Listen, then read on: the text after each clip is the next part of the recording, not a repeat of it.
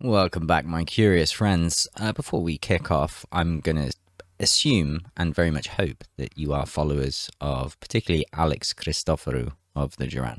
I say this because I was watching one of his excellent updates this morning.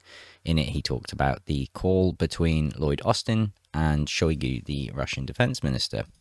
Let's get the article up from the ever trust for trustworthy Sky News, uh, where we have this article, and uh, it talks about this conversation, particularly where, according to the Pentagon, Lloyd Austin called for an immediate ceasefire. Um, one of the one of the points I think even Alex raised was, that's odd. I, he, he he claimed that, you know, things are so bad that the, the U S is trying, you know, people at the Pentagon are so switched on, they realize the writing's on the wall, so calling for an immediate ceasefire. Now, if you thought that, you were, of course, wrong. Alex is quite obviously wrong, because in, in an exclusive interview with Sky News, Ukraine's head of military intelligence says his country will win the war over Russia by the end of the year. Intriguing. Uh, Al Jazeera has the update uh, four minutes ago, my time. Ukraine could win war by year-end, Kiev intelligence chief. The war in Ukraine could reach a breaking point by August. Uh, breaking point for who? And end in defeat for Russia before the end of the year. The breaking point will be in the second part of August, Major General Kyrylo Budanov told the news network. Most of the active combat actions will have finished by the end of this year. As a result, we will renew Ukrainian power in all our territories that we have lost, including Donbass and Crimea. Mm-hmm. Well, we know that these guys are usually high on hopium and copium. And let's get into why I have some serious doubts about this. So, again, it's common knowledge, I assume you all know, that Poland delivered more than two hundred T seventy-two tanks, uh, several dozen infantry fighting vehicles. Here it is in Polski Radio dot P L. Ah, you know, no, no one's going to contest this, are they? The point here being that nowhere does it mention which type of T seventy-two. Clearly, that's not deemed to be important. It's just a T seventy-two. However, if you then do your research, there are many variants of the T seventy-two, and I mention this because they vary quite widely in the level of protection that they offer. Uh, I, I, sh- I could even bring up a comparison to the older T sixty-four that's quite commonplace in the Ukrainian arsenal. The point being here that reportedly, and I'll, I'll get into why, the Polish provided the T seventy-two M one, which is older than I am. Absolutely incredible. Uh, the Soviets the, used the T seventy-two A. The M was the export model, and the in, specifically here the M one, which I think was later upgraded. We see that it was uh, it's got the designation of nineteen eighty-two, so it was slightly later, and we'll get into some of the refits. Uh, the key thing here is if we compare against the T seventy-two A, Uh, we have less protection in the turret versus A P F S D S. Uh, turret versus heat as well, which is inferior to the T seventy-two A, only only slightly. Hull versus A P F S D S. Actually, wow, it's got the T seventy-two A varies there to slightly more, but you see that's fairly comparable. And then we move over to the hull versus heat, which again is fairly comparable. But this, this turret certainly uh, lacks protection compared to the T seventy-two A. So it is slightly inferior. Let's get into some more details regarding this, this claim. We see the tanks sent by Poland to Ukraine in a recent video. These are T seventy-two M one.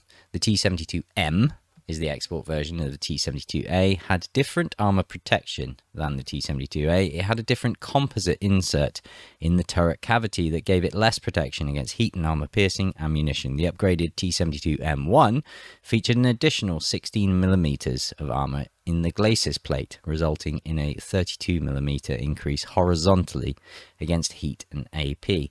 It also has new composite armor in the turret with granular filling agent. They also lacked E R A block mounts, so these additions could not be fitted without going through the factory. Here is the protection table. They cite the Wikipedia one we've just looked at. Uh, they are, in general, they are walking sarcophagi. Even the older versions that Russia has in Ukraine have much better protection, as we've seen. Aha, okay.